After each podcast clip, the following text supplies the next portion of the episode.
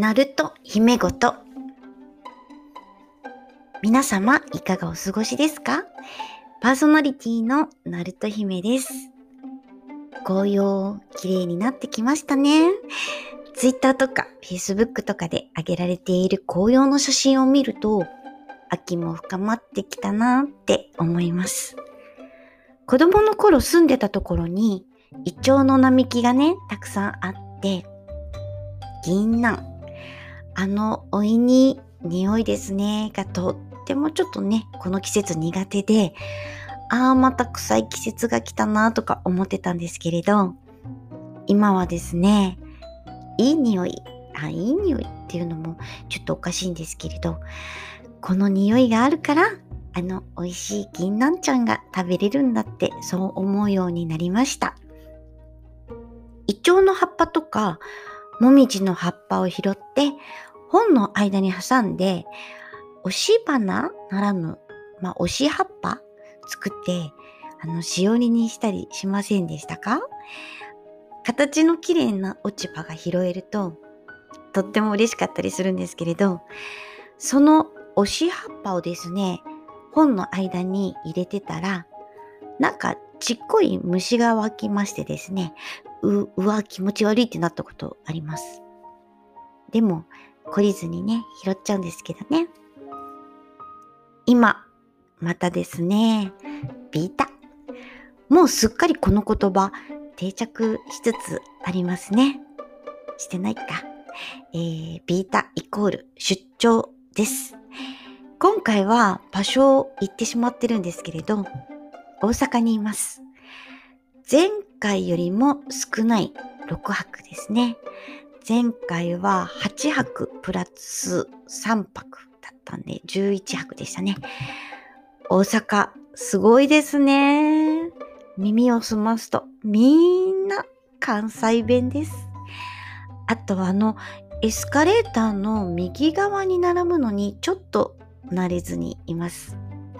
東京と反対なんですね。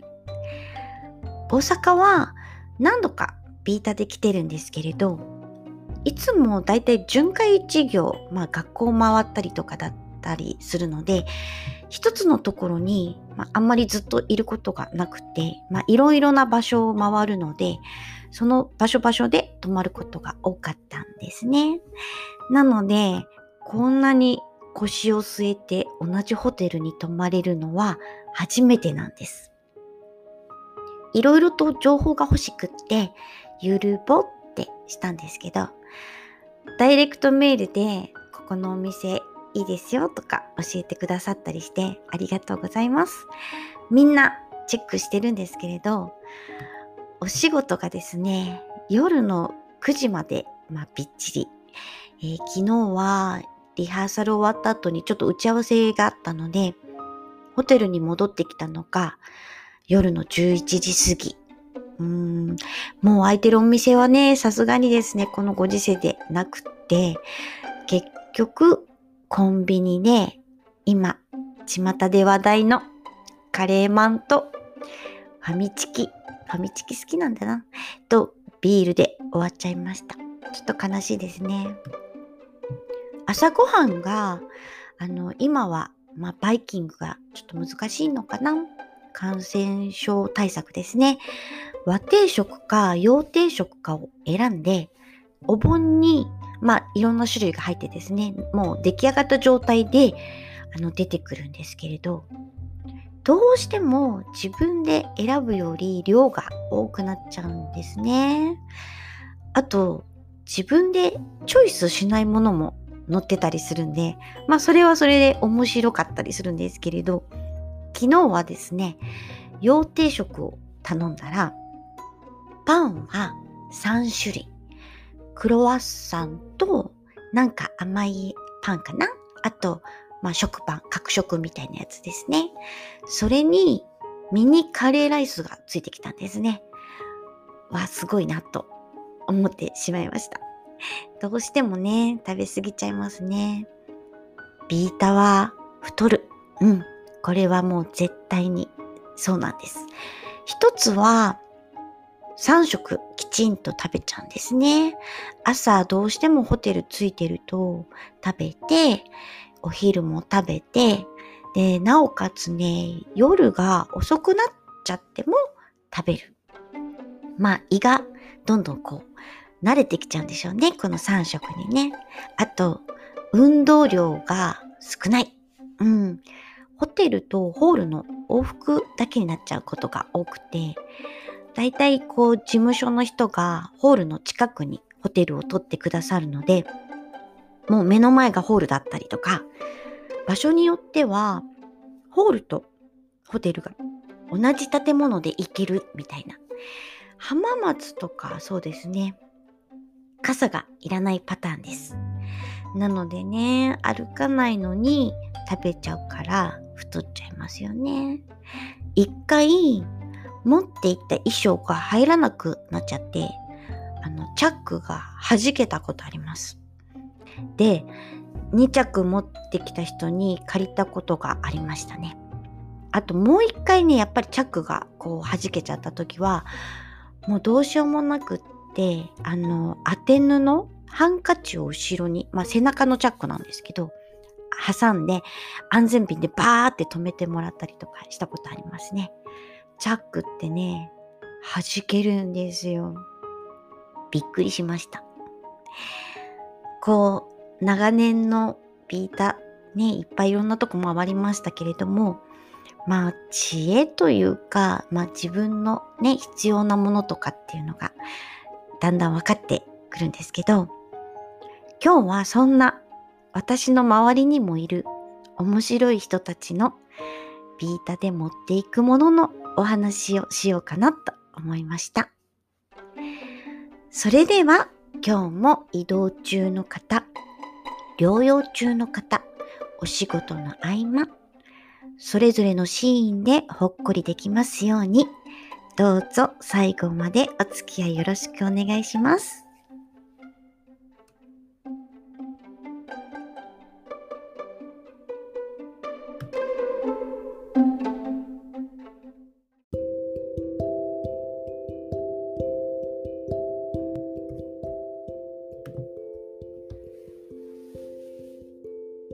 ビータで持ってくものですね。まあ今はね、どこでもいろんなものが手に入りますし、忘れ物しちゃっても買えますからね。Amazon もね、ホテルに来てくれますから。まあ必ず、そうですね、ヘバリーゼだけじゃなくて、青汁の粉末とビタミン剤は持ってきます。どうしても栄養が偏ってしまうので、茶色い食べ物増えますよね、ビータは。まあ、茶色い食べ物は美味しいんですけれど、まあ、サプリメントに頼っちゃいますね。まあ、基本外食になりますよね。そんな中ね、ある人は家から調味料やら、ホットプレートやら、自炊道具を持っていく人もいます。実は私も一時期持って行ったことありました。ホットプレートの一番ちっちゃいやつを持って行って、スーパーでお肉とかお野菜を買って焼いたりですね。お米は海外用の旅行用の電気鍋っていうのがあるんですけれども、それで炊いてホテルで自炊をしてました。だけどね、一回私の部屋に何人かでこう集まって焼肉したんですね。そしたらですね、火災報知器が反応してしまいまして、何に反応したんだろう、ホルモンかな、もう大騒ぎになってしまいましてね、それからやめました。毎日外食ね、お金かかるんでね。あとちょっとこう味に、まあ、飽きてきちゃうっていうのかな。すごくね、自炊は良かったんですけれど、まあ、買い物に行く時間もね、なかったりしますし、火災報知器怖くてね、あれほんとすごい音するんですよ。皆さんも焼肉は気をつけてくださいねって。部屋で焼肉なんかしないか。そのね、方、未だにビータで自炊してます。器用にですね、パスタ茹でたり、おうどん茹でたり、炊き込みご飯作ったりしてますね。すごい偉いなって思います。まあすごい荷物ですけどね、いつもね。私は電化製品はスチームアイロンは欠かせないですね。衣装が、しわくちゃになっちゃうんで必ず持っていきます。どうしてもスーツケースに入れるのでね、こうちょっとやっぱりシワができちゃうんですね。あと髪の毛の、コテとホットカーラー、これ持参する子は周りとっても多いですね。私も持っていきます。こうビータでもね、シワにならないドレスとかあるんですけれど、その時のコンサートの規模にもねよるので、スチームアイロンとっても大事です。あと文房具なんですけれど、皆さんはね普段使うことないと思うんですけど、製本テープ、ハサミと糊必ず入ってます。楽譜用の製本テープなんですけど、何かあった時ね、楽譜破れちゃったとか、あとコピーしてこうつなげなきゃいけないとかっていうのが割と起こることが多いので、その時のために製本テープ入ってますね。ちょっと特殊なテープなんですけれど、薄い紙みたいなテープって言ったらいいのかな。そこら辺のちょっと文房具屋さんでは売ってないので、いざっていう時に必ず持ってます。知り合いは枕持ってく人いますね。自分のね枕じゃないと寝れないんですって。寝具は確かにホテルによって寝心地悪いとことかありますよね。ナルトはあんまり柔らかいベッドはねちょっと苦手なんですね。こう滞在がこの柔らかいベッドで長いとだんだん辛くなってきて、こう腰が痛くなっちゃうんですね。なので最後の方は床で寝てる時ありました。あ、思い出した。イタリアでクーラーのないホテルに泊まった時に、もうすっごい暑くて寝れなくて、大理石の床の上でゴロゴロしながら裸で寝たことあります。冷たくて気持ちよかったですよ。あと窓がね開いた方がいいとか開かない方がいいとかっていう問題もありますね。割と外国から来たキャストは窓が開かないから変えてくれって制作に頼んでる人多いですね。どうしてもね高層のホテルは開かないですからね、窓が。見晴らしはねすごいいいんですけれど、余談ですけれど、世の中にどのくらいホテルの窓を覗いてる人っているんでしょうね。そういうことを考えちゃったりするんですけど、時々ほら外から丸見えじゃんっていうホテルありますよね。こう前のお向かいさんお布団干してたら目の前のホテルに泊まってる人と目が合うとかってあるのかなってちょっと考えたりして、はい。一回1ヶ月近いビータ、これは名古屋だったんですけれど、その時に制作サイドにホテルにしますか、それともレジデンスにしますかって聞かれて、すごい悩んでホテルにしました。理由はお掃除かな。ホテルはね、タオルも変えてもらえるし、結局楽だなと思って。お仕事でね、行ってるんで、旅だったらレジデンスいいんですけど、やっぱり日々のことは極力やってもらえたら楽だなって思っちゃいます。その時は、お洗濯はね、さすがに1ヶ月なんで、コインランドリーでやりましたね。ね、おパンツ30枚とかないですからね。最近は、加湿器付きの空気清浄機置いてあるようになりましたけど、ちょっと前までそんなにたくさんなかった気がするんですよね。冬のビータは本当に部屋が乾燥するので、お風呂をね溜めたままドアを開けて寝たりとか、びしょびしょにしたタオルを干したりとか、あと床に水まいたりしてました。実際ホテルの乾燥で風邪をひいて散々な目にあったことあります。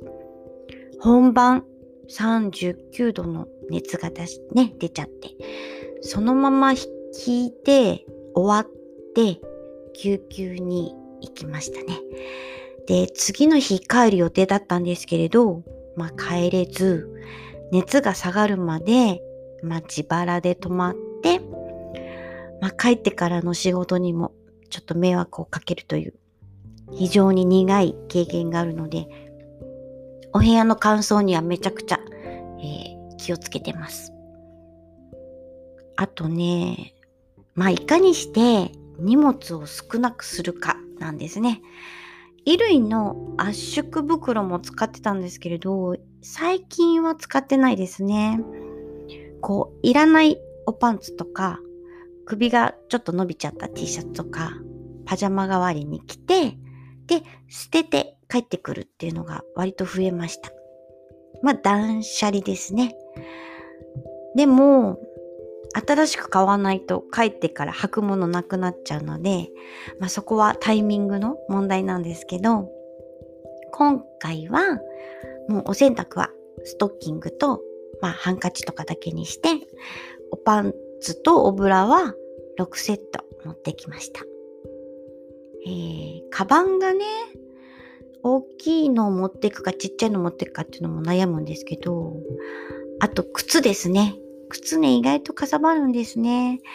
本番で履く靴っていうのはね、別に持っていかないといけないので、最低履いていく靴と、本番用の靴と2足は必要なんですけど、ホテルに置いてあるシャワーキャップ、あれね、すごいね、便利で、持って帰ってくるときに、靴に、靴入れにしますね。泥よけにもなるし、すごく重宝してます。本来の使い方とはだいぶ違いますけれどね。あと、ワインオープナー。これね、結構大事です。私がね、飲むからなんですけれど。ビクトリノックスのアーミンナイフ入ってます。十徳ナイフっていうのかな。栓抜きも、缶切りもついてるから、もう何でも OK です。ほら、飲みたいワインがね、コルクだったり、飲みたいビールが栓抜き必要だったりとか、いろいろ困るじゃないですか。だからビクトリノックス素晴らしいですよ。送る荷物にね、飛行機だと入れちゃうので、大丈夫なんですけど。あと、そうだ、ナイフで思い出した。爪切り。爪切りは、普段からどのカバンにも入ってます。ピアノを弾きますからね。これはすごい大事です。お仕事なので、いかにですね、良いパフォーマンスができるか。そのためには、やっぱりホテルライフをね、充実させないといけないので、いろいろね、人によっても必要なものが違うと思うんですけど、ウォシュレット。携帯のあるんですよ。携帯ウォシュレット。それをね、持ってきてる人いますね。その方、めちゃくちゃ潔癖な人なんですけど、公共のウォシュレットがね、ダメなんですって。だから自分のウォシュレット持ってくるって言ってました。あと、ぬいぐるみ持ってくる人いますね。それないとね、寝れないんですって。枕の人と同じ感覚ですね、きっと。醤油持ってくる人いますよ。特に甘いお醤油の地域ってありますよね。そういう時はですね、マイ醤油を持ってくる方いますね。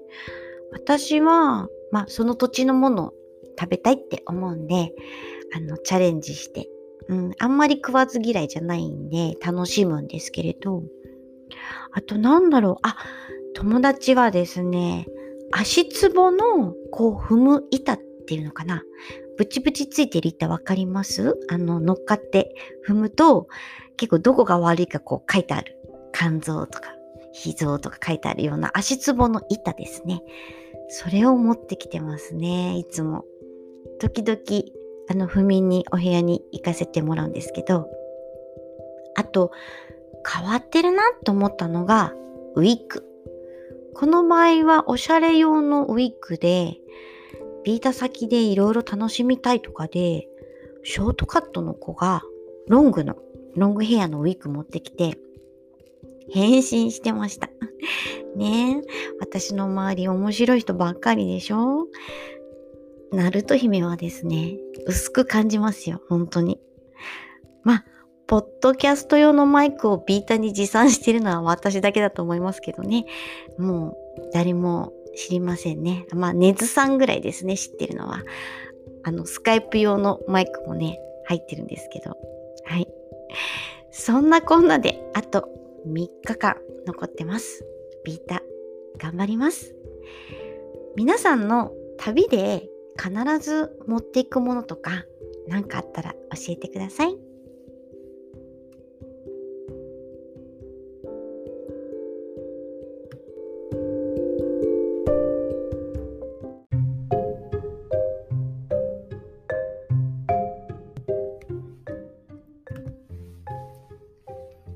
最後までお付き合いありがとうございました。